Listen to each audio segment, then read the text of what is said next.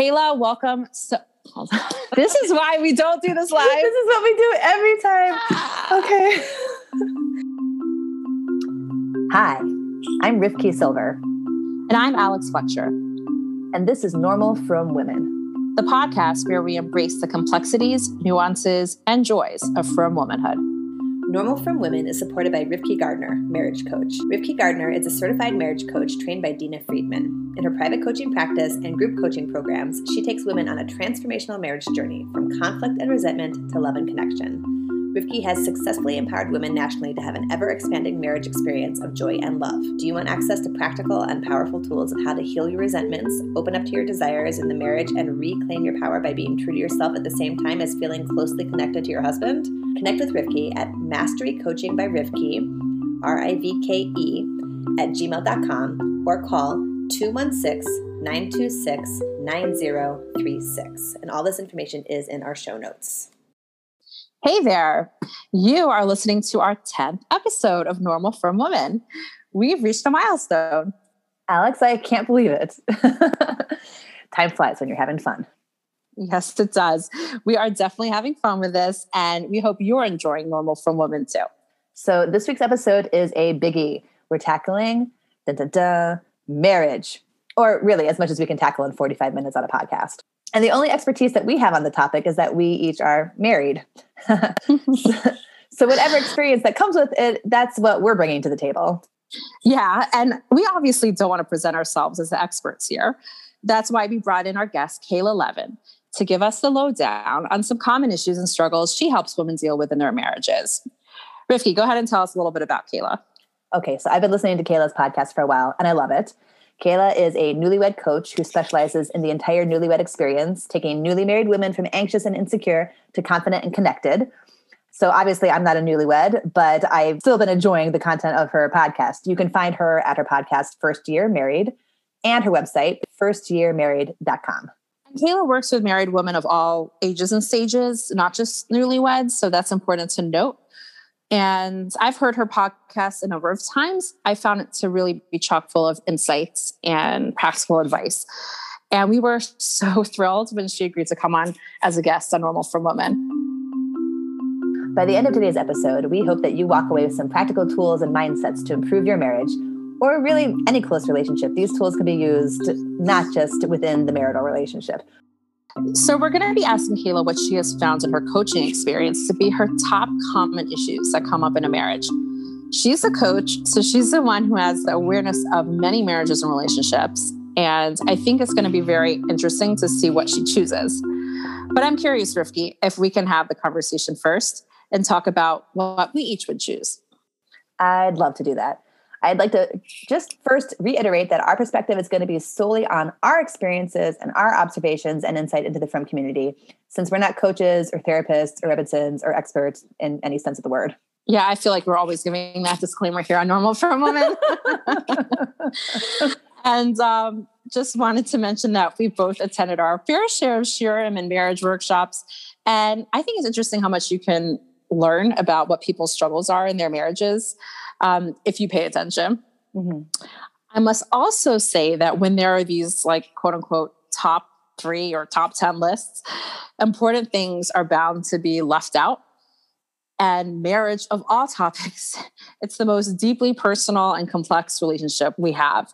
So we are not here to minimize or dismiss anyone's personal struggles or experiences if something doesn't resonate with you or if something is missing, either from what we're talking about, Rivki, or what Kayla brings up a little bit later. Yes, I am so glad that you mentioned that, Alex. It's very important. Okay, so I will go first. Number one, communication. I remember distinctly at um, Neve, Rebbe Shalkovsky would always say that our husband is not a Navi and we need to actually say what we need. And, and then tagging on to that is not automatically interpreting things that our husbands say through our own lens, but remembering that maybe he doesn't mean it the way that we think he might mean it. Mm, fantastic. So it's like clear communication? Yeah, just communication in general. It's a very tricky topic. Mm. Um, number mm-hmm. two is having different approaches on practical things like how to approach mealtime, bedtime, homework, um, all of these little things that can cause conflict and the challenge of being truly mavater on something and not being, you know, resentful or disappointed. Like, well, I wish I could do bedtime like this, but I guess we'll do it your way, you know? Um, and then number three is not letting all of the little hurts or misunderstandings or squabbles add up. Um, and to not let those kind of like, you know, strangle the relationship, but to stay connected in a way that keeps the relationship healthy and keeps positive energy flowing between you two. Mm, these are these are all great, very relevant. Uh, we have some overlap. So I, I'm, I'm shocked. Think, yeah, right. So my thoughts on like the top three areas that frum women struggle with in their marriages.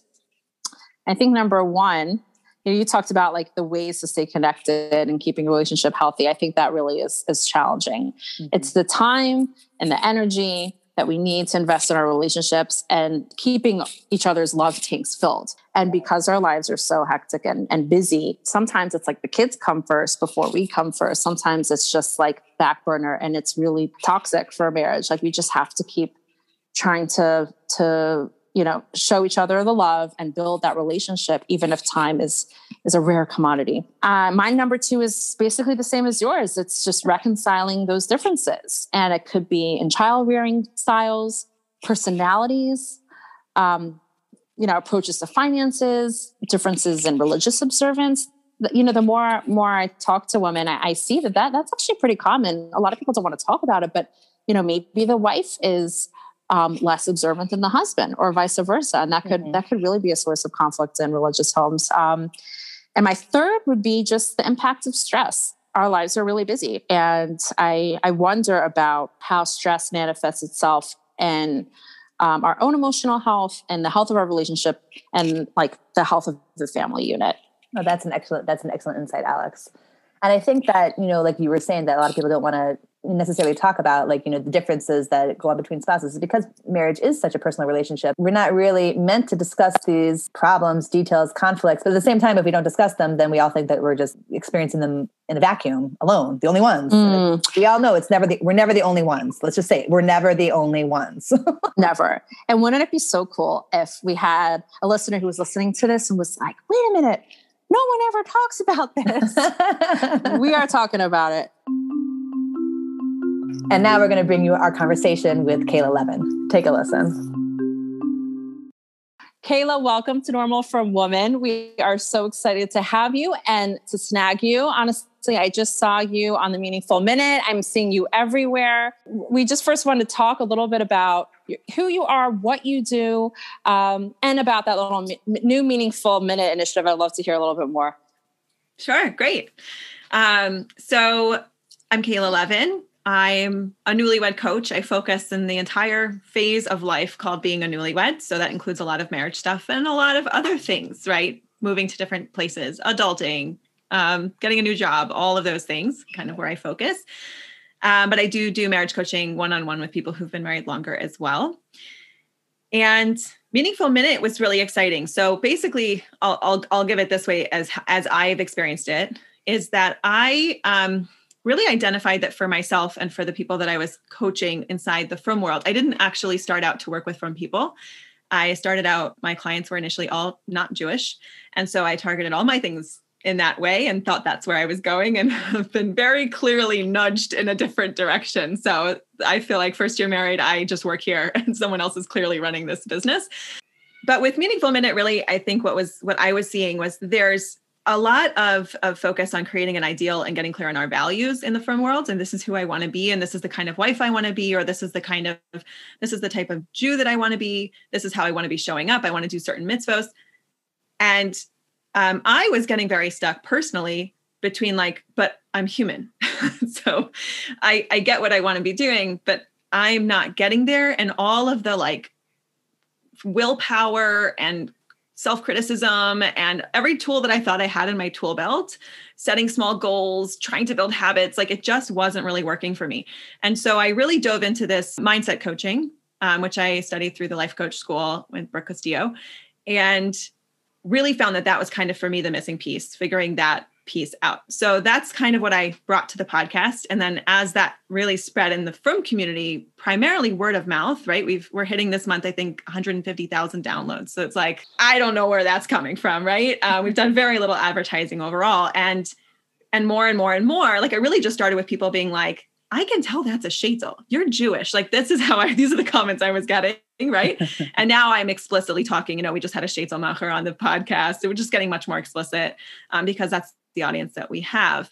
So Meaningful Minute asked me to come on, and I think that they just saw that I was offering something very different, right? I probably don't really see myself as normal frum women, right? And like mm didn't see the work that I was doing, you know, as like typical didn't fit into any of the existing boxes in the frum world, right? Like I'm not a, a speaker, I'm not a Rebbitzin, I'm not a like I didn't really know where I fit, so I just kind of built something else. And I think that that's actually ultimately I think why they invited me to come on um, because it was something fresh and new. So. Hmm. And for our listeners, your podcast is First Year Married, and it's yeah. not only for newlyweds, it's for women of all ages. And I've listened to many episodes I've uh, really, really enjoyed it. I'm also a huge, huge fan. Like it's, I like the whole idea of like the lay leadership. This is something we talk about a lot, Alex. Like mm-hmm. you don't have to have a title or whatever, but we have these co-hosts and these abilities to communicate certain values and certain skills that can really help people. And it doesn't matter if you don't have like the title in front of you, but that you're giving what you can give, and there's clearly a need for it because, as you said, like it's it's going like gangbusters. Mm-hmm. And you're a life coach, and like what what you get clients through your podcast? How, how does it work? Yeah, so I certified like eight years ago through the Refuah Institute, which is based in in Jerusalem, and they talk a lot about kind of working on life coaching skills, but then also how does that work inside our community, right? Um, and then more recently, I just finished certification through the Life Coach School after having done some training with her in person many years ago. So, yeah, most of my clients really come to me through the podcast, which I personally love because they know exactly what they're getting by the time they come to me, right? Mm. Um, there's no surprises. They know that I'm not going to be sitting there, you know, sugarcoating anything, and I'm not going to be sitting there saying, you're right, it's all his fault. um, I honestly see not necessarily as my clients, but as as my people. That's how I sort of think of them in my head all of the podcast listeners. So I'm, I'm just as much there for the people who listen and never hire me. Um, and I love getting the feedback from them of how the podcast alone has really helped them. But yeah, the way that I work with people is primarily through my newlywed mastermind. So I have a really, really small group coaching program. It's three months, it's only six women, and it's only for people in their first, this changes between three and five, but their 1st mm-hmm. years of marriage. Mm-hmm. Um, and and that's kind of my primary way of working with people at this point. Fantastic. Very nice. We wanted to talk about some of the most common, I mean every every relationship is different of course and every husband and wife bring their own unique, you know, strengths and challenges to every relationship, but are there like certain trends that come up more often than not that maybe our listeners could relate to and maybe we could give a little bit of help for everyone? Just to add to the question, are these common frum challenges? Are these unique to our frum marriages? You know, our normal frum marriages. Ha ha ha. That's a great follow-up question. Maybe we'll look at that one with each with each one individually to sort of see. I do see like some differences, but at this point I'm working entirely with the frum community. So I think the one that I hear a lot, right? Or like if I articulate it to someone, I kind of get the like, oh, which is when we need help from our husband but we become super prickly and unapproachable as we're asking for it. Oh, I feel hmm. seen. Right. I feel so seen right like, now. we're, we're like trying to recruit help, but then we have that voice in the back of our head that's like, but it's his job to do this. Like, I don't want to make a big deal out of it, right? Or he should so, know. Why should I ask? We both live here. We're both parents. I'm not the only person to put anything mm-hmm. in the mm-hmm. garbage. Like it's like that narrative going on. Yeah. Like, so why are we making a deal about, I mean, taking out the garbage is just one example, right? But that's the one I get the most practice with.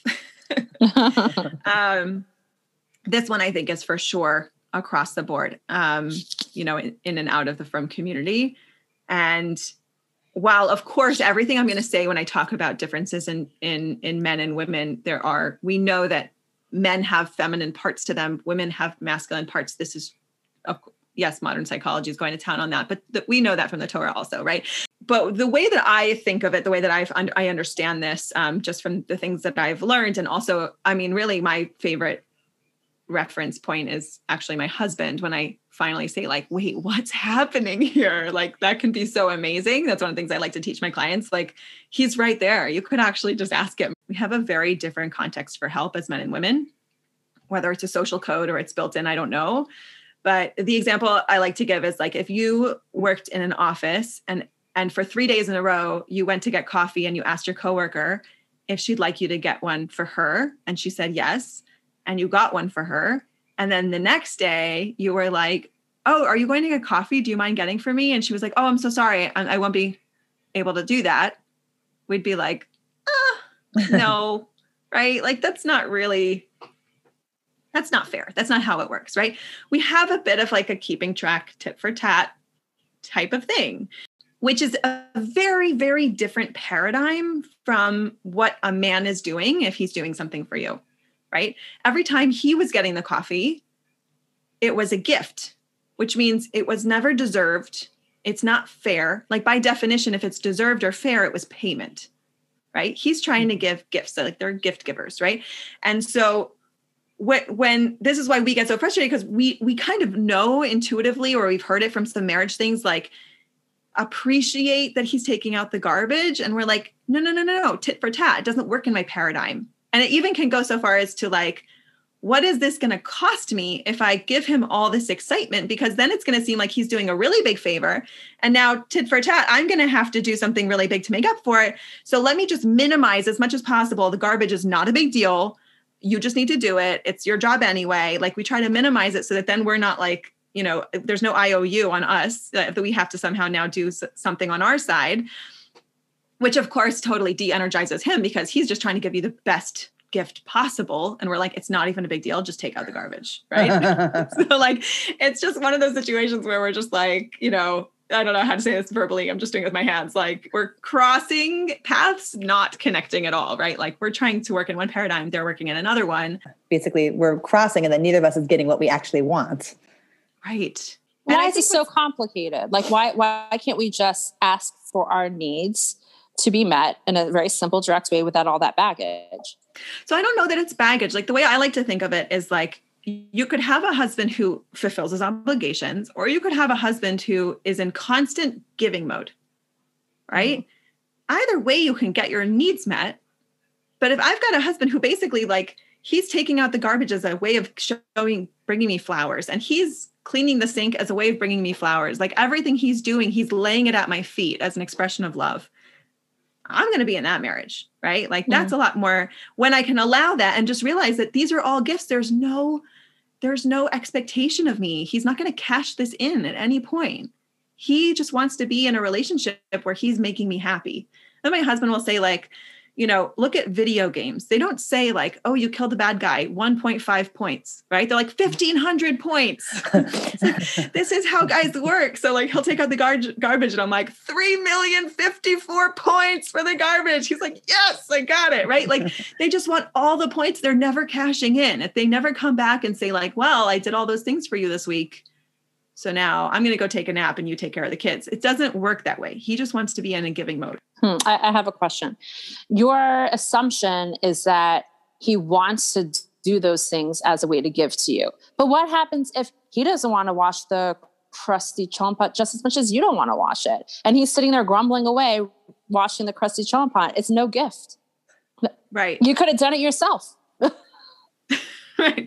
So, I mean, obviously, there's going to be certain things that they don't like to do. But what I would say is worth looking into, right? And I, I want to be very careful about this because I don't ever like these tools to be used to like now i'm going to manipulate my husband to get all my needs met and you know have the robot husband that i always dreamed of um, right like the, I, the ideal here is to understand him more deeply to connect to him more deeply as he is as opposed to kind of like what we're doing which is trying to understand him from a completely female paradigm and then getting really confused when he doesn't operate mm. in our operating system, right? So with the Cholent pot, for instance, like there are a lot of times there's things where we're like, okay, why is the Cholent pot annoying? Because it's icky and gross. But for a lot of us, if you were to ask your husband, that might not be the actual reason he finds the Cholent pot annoying to clean. It might be that he feels like it's not successful. You don't appreciate it anyway. Like there's any number of reasons. And for some guys, of course, they're gonna be like, yeah, it's just gross, right? Mm-hmm. Gets on my white shirt. Why do they have to wear white shirts? Everything, you know. But you know, that's just a great example of like when we're like, okay, it's an it's a yucky job, nobody wants to do it. I would check. I would just check and be like, what what does it mean to you to do the Cholent pot? Because mm. we often have like a lot more well, it kind of makes me feel like a shmata. It makes me feel like even after cooking the whole Shabbos, I still we have like that whole narrative going on. Absolutely. For Yeah. A lot of guys, it's a lot less. There's a lot less story going on. It's just a dirty cholent pot. Wow. Love it. two things come to mind. One, the concept of just because like what's going on in our head and the things, the reason, our reasons, maybe like literally worlds apart from their reasons, and that we shouldn't assume that our reasons have anything to do with what they're doing at all. So communication, always ask. It does not hurt to ask. And then the second thing that I loved what you said about like the robot husband. I was thinking about, right, how much of my marriage did I have I spent like trying to get him to just do what I want and what I need instead of trying to just connect to who I actually married. You know, trying to turn him into like the um, you know, the imaginary paradigm husband who's not in fact who I married. I I love who I married. Like I'm happy to who I married to. So why am I trying to make him into like random paradigm husband? That's where the mindset work comes in, right? Of Yeah. of just really understanding that we think we're dealing with a husband who's not helpful. But what we're actually often when I get that story, it'll be like, but I he is a good guy. Like I know he kind of does want to help me. He's just not helpful, right? The first thing I teach all my clients is just fact versus story. Hmm. Like an unhelpful husband is not a fact. There's no blood test. You cannot prove that in a court of law. There's no like camera that I can use to prove that he's unhelpful, right? Or doesn't know how to clean the sink or whatever the thing is, right? That's the story I have about it. And I, when I start to separate it out, now I get to decide like, okay, he didn't volunteer to take out the garbage. I've got this whole story going about it. Now I'm spinning out. I'm getting frustrated and feeling like a martyr. This is all what I'm creating, right? He just is not volunteering to take out the garbage. That's all that's happening right now. So I get to kind of figure that piece out for myself. So to just wrap up that one, tell us how do we ask for help when we need it so that we are well received? If it feels vulnerable, it can be so silly, but can feel like vulnerable to ask for the garbage to be taken out. Because again, if we're thinking like, what is this going to cost me? Mm. Right? Just to remind yourself that all this is a, an opportunity to give. And just like if you watch, you know, a boy playing a video game, the more points he gets, the more excited he is to play more. It's the Mm. same thing. Like this is the game. The game is making wife happy, right? And that I'm offering him a chance to create points. It's actually the opposite of what I think. I'm not running out of opportunities. I'm actually giving him the fuel that's going to make him more motivated to want to connect to me in that way. Um, that's what I like to remind myself of. That's great. It's a completely different mindset shift. Yeah. Okay, so something else that we had brought up um, was the whole concept, and this has been in, I've seen many articles about it, the concept of mental load that then um, weighs us down as women, and then we get resentful that why am I in charge of everything? So the whole concept of mental load, that's also something that comes up a lot, you see? Yeah, Yeah, definitely more for women who've been married a bit longer. Uh-huh. Um, and I think it was definitely a, a major talking point during COVID, right? Mm. Because a lot more women were working from home and managing children where that was not, you know, as common. I think like a lot of companies, I think actually got a lesson um, during COVID. But um, I get really nervous every time there's a new term. Mm. because again, as a mindset coach, I want to know how we're using it Mm. right? And I think that with mental load, for some women, probably the women who coined it, it's validating and it helps us communicate what we're experiencing. Mhm. And I'm able to describe it, and then you're able to understand, and then we're all able to have a conversation. But I think that for some women, they aren't necessarily experiencing the same thing but now that it has a name and it's present it's not presented like hey we decided to call this mental load. It's presented as there's a thing out there called mental load as if it exists like a rock Hmm. right? And and now you have someone who could be going like oh well oh yeah that's my mental load. That's the mental load. That's because i'm a woman. Now i have to deal with the mental load right? And she could start just chalking everything into that space which i would be concerned that that's going to end up putting her in more of a victim mode than if maybe she didn't have that term in the first place and that wasn't like just a reality of being a mom or you know kind of how it was presented. Um, so i think it's important that we are just like making sure to use it. First of all i just like to say like anything that's a term like that doesn't exist. It- it's not it's not measurable. It's not a real thing right? If you want to use it to describe your experience go ahead. Like i have no problem with that but let's not talk about it as if it's anemia. You know what I'm saying? like, it's not the same thing. And so we just need to understand like this is a construct we made up. We put some words together, they sound really good. It helps us remember it and refer to it.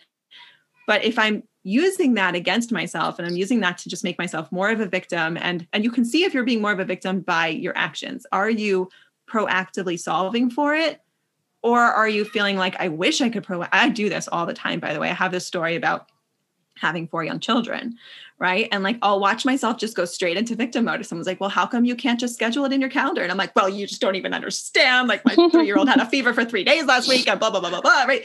I'm not whatever is going on in my story at that moment. If I'm going to that place, is not helping, right?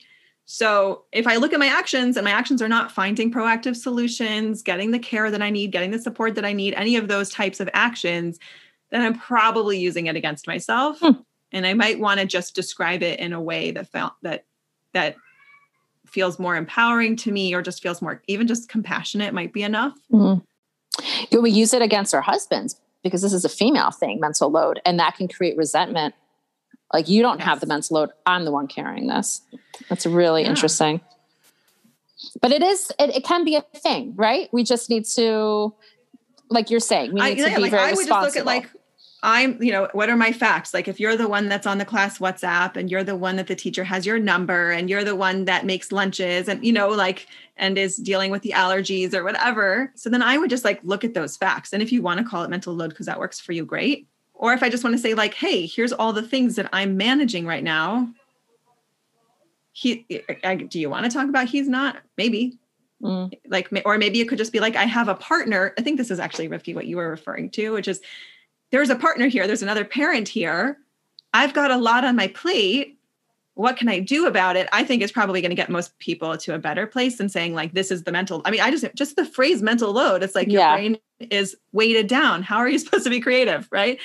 Um, and then I think that that's kind of what you were saying was like it's hard to release it's hard to like um to delegate sometimes actually mm-hmm. hate the word delegate with spouses right because you're mm-hmm. not like who are you to delegate yeah but to like hand something over to our spouse because we do it as delegation, right? Mm. We do it as like, I'm still the CEO of this area and I would like you to perform according to my job description. Exactly. Right? And my and all of my specifications, because it must be done exactly the way that I would do it. Because if you do it yeah. in iota different than I would do it, then clearly you're doing it wrong. I should have just done it myself, right? Exactly.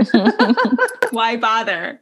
So like I always say like if you want to hand something over like imagine yourself taking the reins and putting them firmly in your husband's hands. How success is measured is no longer up to you in that area. And then you get to just make a more uh, that's more thing how it's done, when it's done. All of those things are no longer up to you if you want to hand it over.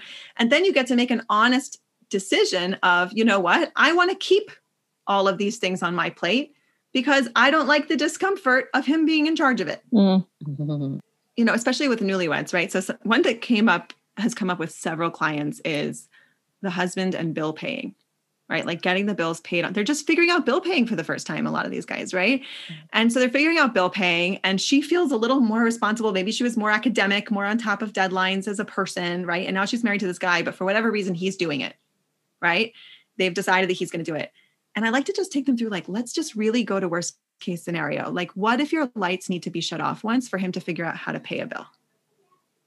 Okay, go to a hotel for a night. Like, I what we're but instead it's like, but it might get done wrong. And then she's just holding on to all of it. He might parent wrong. So he never gets a chance to figure it out. Right. He might not pay the bills right.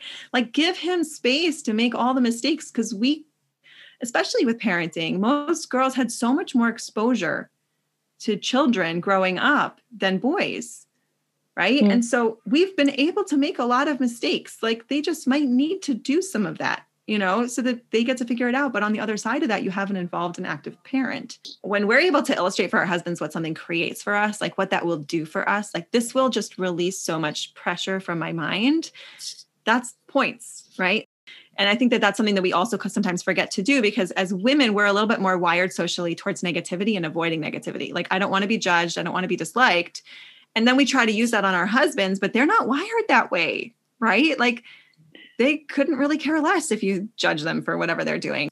I love this. I love how like I feel like these are also both um, these concepts like the concept of mental load is like very much related to what we were talking about at first, which is the um like the stories we tell ourselves and the mind work and how how to do it and how to figure out like I like that what you said about um if the term is not getting you to a place of solving it and figuring out how to alleviate the pressure that you're under, but if it's sticking you straight into like martyr mode, then mm-hmm. it's not a helpful thing. And just like that concept of being aware of where our thoughts are taking us. That's one of the things I love the most about your podcast are all of those like, oh, I can actually shift this narrative that's going that's very unhelpful narrative, whatever it is in my head, and like really kind of redirect.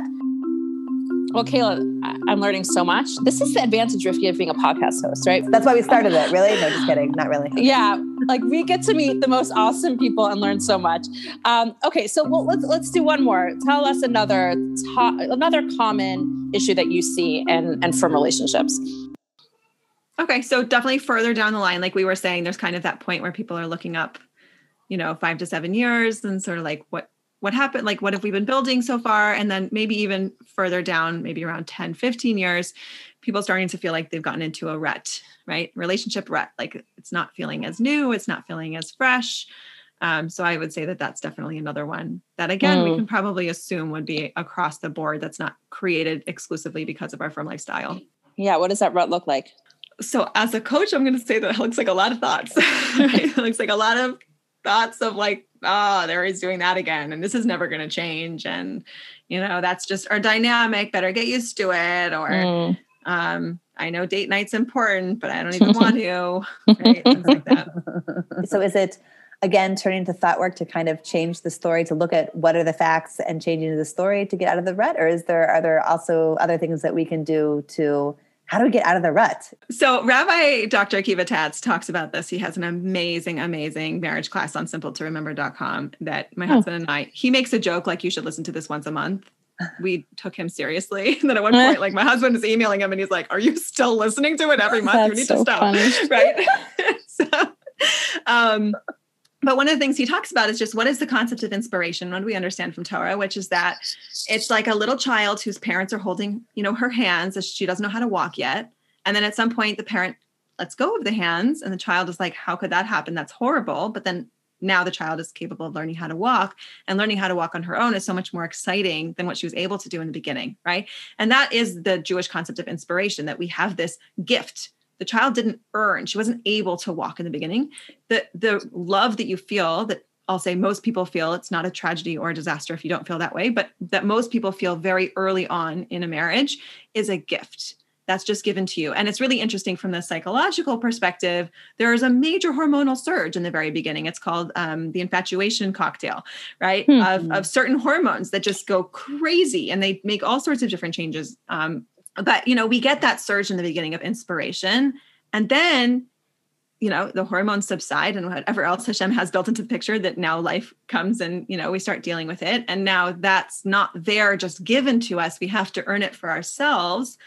But then we're the girl that learned how to walk right? Now we've actually built something even more valuable than than that initial infatuation. Like a deeper like a deeper more layered and nuanced um, feeling, like a depth to the infatuation. Infatuation yeah. is by nature shallow, you know, because you don't you don't really know this person yet. I was just gonna say you also haven't dealt with struggle and, and tribulation and, and and you know hard times. I mean, when you're raising children and you can look back and it's been 15, 20 years. I mean, look at the look at the journey, um, the challenges that you've been through, and, and please God that you know the relationship has gotten stronger through that yeah it's kind of like what were you infatuated with really right nothing was put into action at that point yeah like it was kind of what you were sort of presuming he was like you had mm-hmm. a pretty good idea and you were infatuated with that and then later you like really know what he's made out of and that's what you're in love with and it's a, a much more solid i think experience mm-hmm. um but I'll just say so that so you would ask sort of, is this just thought work? It's kind of two things that I'll offer you. Number one, I would always say to somebody who says, you know, we're in a rut,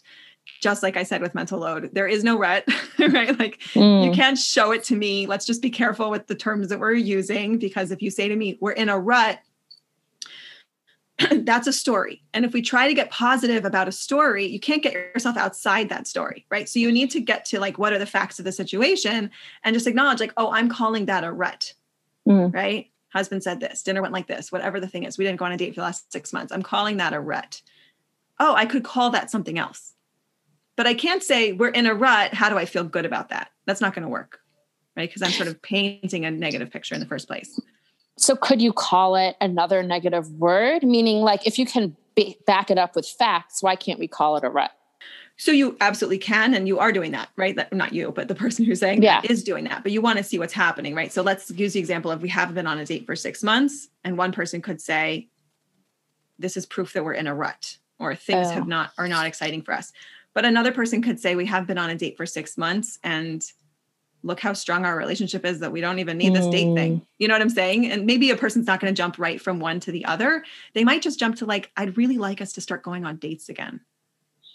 is I see. Meaning when when you put a name to it, you're sort of like making a big deal out of it versus like wait a minute maybe let's look back and say well why haven't we been on a date in six months? Well you you know we just moved or you've been really busy at work or there are these factors. Let's try to be sympathetic a compassion understanding why things are like this and i'm going to ask for what i want. I'd like to go on a date. Versus like we're in a rut disaster mode Right. It's like painting the whole thing gray and then like, so how do I fix this? You can't. You just painted it gray when you called it a red. Got it. Right. You want to like back up a little bit. Um, so that would be one thing. The other one that I like to that I, I find very helpful is that you can't be judgmental and curious at the same time authentically. you could, you know, you feel like what in the world is going on in their head? You know, that's not authentically curious. So if I'm in feeling like I'm in a rut, it's probably if I were to start watching what my thinking is, like just imagining kind of like I, I, just put a recorder in my head and start catching all of those thoughts that are running through as I'm interacting with my husband, I'll probably find some judgmental thoughts, right? And it's very simple to switch to curiosity. Most of us know what curiosity feels like. We just need to apply it into our relationship. Like, oh, I maybe there's something I'm missing here. I always thought he did that because of this. Maybe there's more to it. I can promise every single person listening to this episode that there is something about your husband you have not discovered yet. It's not possible that you understand him backwards and forwards.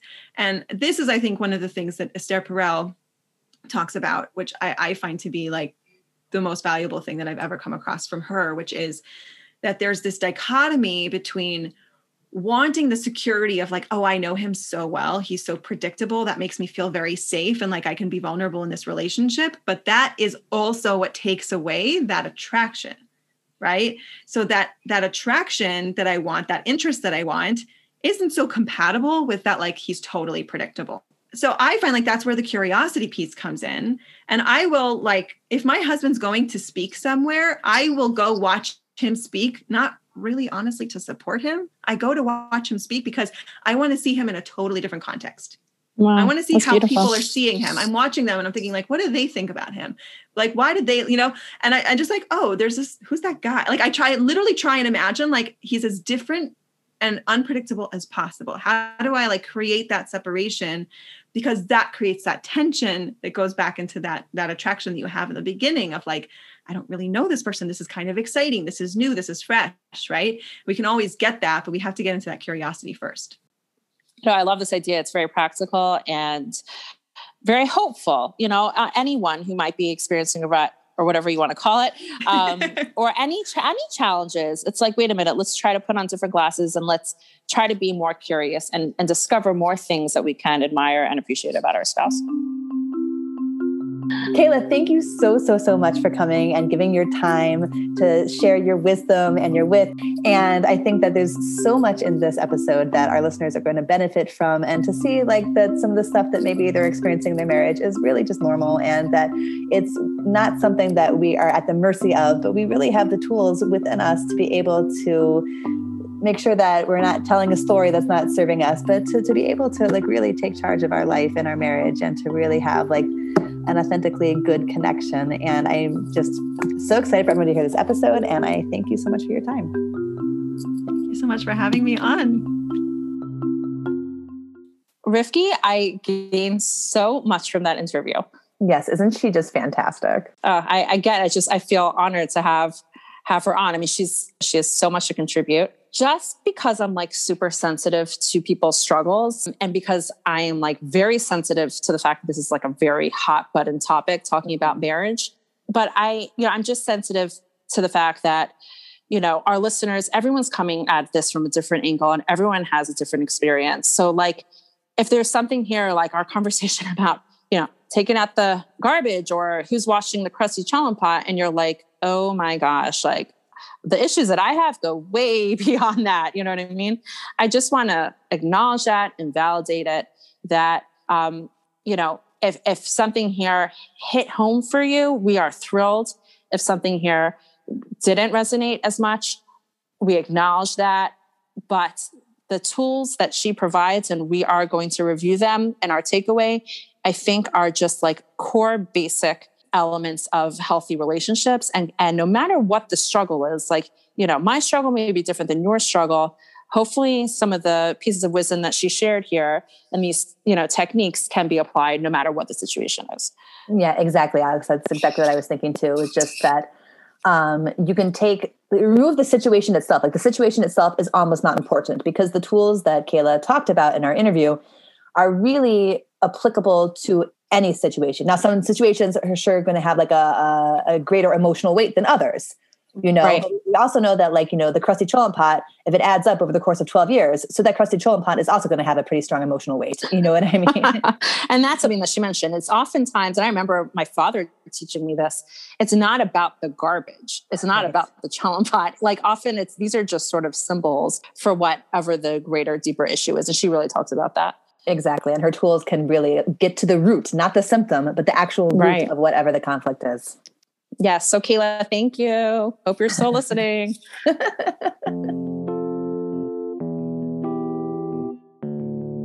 now it's time for today's takeaway. Here are the areas that Kayla said she sees women struggling within their marriages. Number one, asking for help. Two, understanding differences in communication and motivation. Three, relationship ruts and four, mental load. Which one most resonates with you? Which of Kayla's tools do you think will help you the most? Changing the narrative of the story in your mind, not catastrophizing and jumping to negatively label things, or remembering that husbands are motivated differently than we are. So go ahead and give them those points.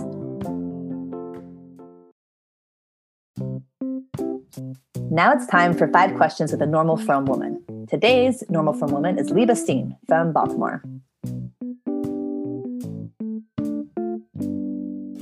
Can you fall asleep with dishes in your sink? Yes, I can totally fall asleep with dishes in the sink. Um, I decided early on when I got married that I can either have a pristine household or be a happy mother, and I decided on the latter. Um, it, my only time I would worry about doing the dishes is if I think it was a chinuch thing that I was showing my kids that I wasn't being responsible about my chores. Um, but otherwise, I'm totally fine with that. What's your favorite mitzvah and why? My favorite mitzvah is Hoda. When I think Hoda really comes from the concept of modal ha'emes. And to me, if you honestly look at your life, you see the most incredible things that Kadosh Baruch Hu gives you. Um, and when you do that, it, for me personally, I find that when I think about those things, that is really how I build my relationship with Kadosh Baruch Hu. Um, that that po- the recognizing the positive that he does really gives me that connection. I'm a very asay tov type of person, and just thinking about what a kadosh baruch Hu gives me, and and really being honest with myself and appreciating that. Um, I think really is what uh, makes me feel so close to Kadosh Baruch Hu because He has given us so much incredible, wonderful things. Everything from my social circle, my children, my husband, and um, so I yes, Hoda. What do you do to recharge? To recharge, I absolutely need some time in my own head. Um, I love to go running and listen to a podcast. And then, actually, the last half of my run, I turn everything off and just try to be in my own head and just sort of think about things or let my mind wander. Um, that time in my own head to think is really important. Um, but then on the other side of it, I actually really need some social time, and I really make sure that every Shabbos at least um, I get to take a nice long walk with one of my good friends and just have that social time. That's really important. Um, and once in a very blue moon, um, when life really gets super super busy, um, I, I, really actually just go AWOL. I have a wonderful husband who is willing to watch my children for a day or two and I go somewhere where I don't have to be responsible for anyone or anything. Um, I don't do that very often, but once in a very blue moon, and it is incredibly, incredibly recharging. What part of your personality do you love?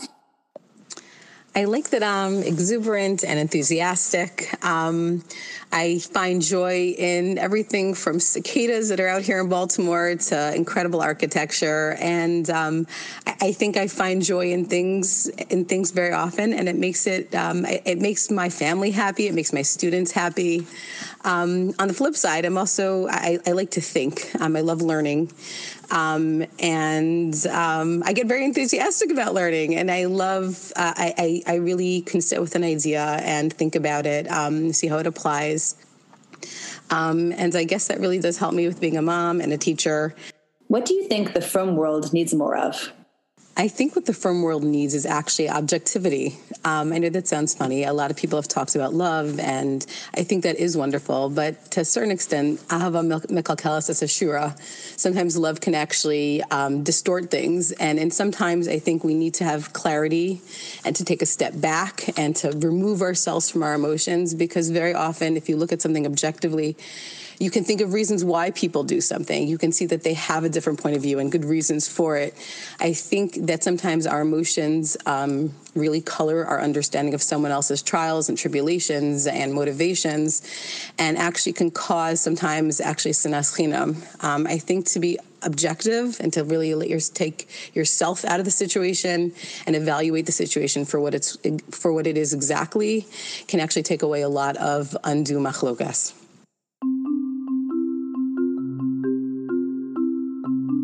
So we've come to the end of the episode. Thanks for getting this far. If you've listened to all 10 of our episodes, consider yourself a normal frum woman fan. In honor of our 10th episode, please take a minute to rate and review our podcast. We'd so appreciate it. Thank you. Also, we'd love to hear from you. So you can send us an email at normalfrumwomen at gmail.com or find us on Facebook and Instagram. See you next episode.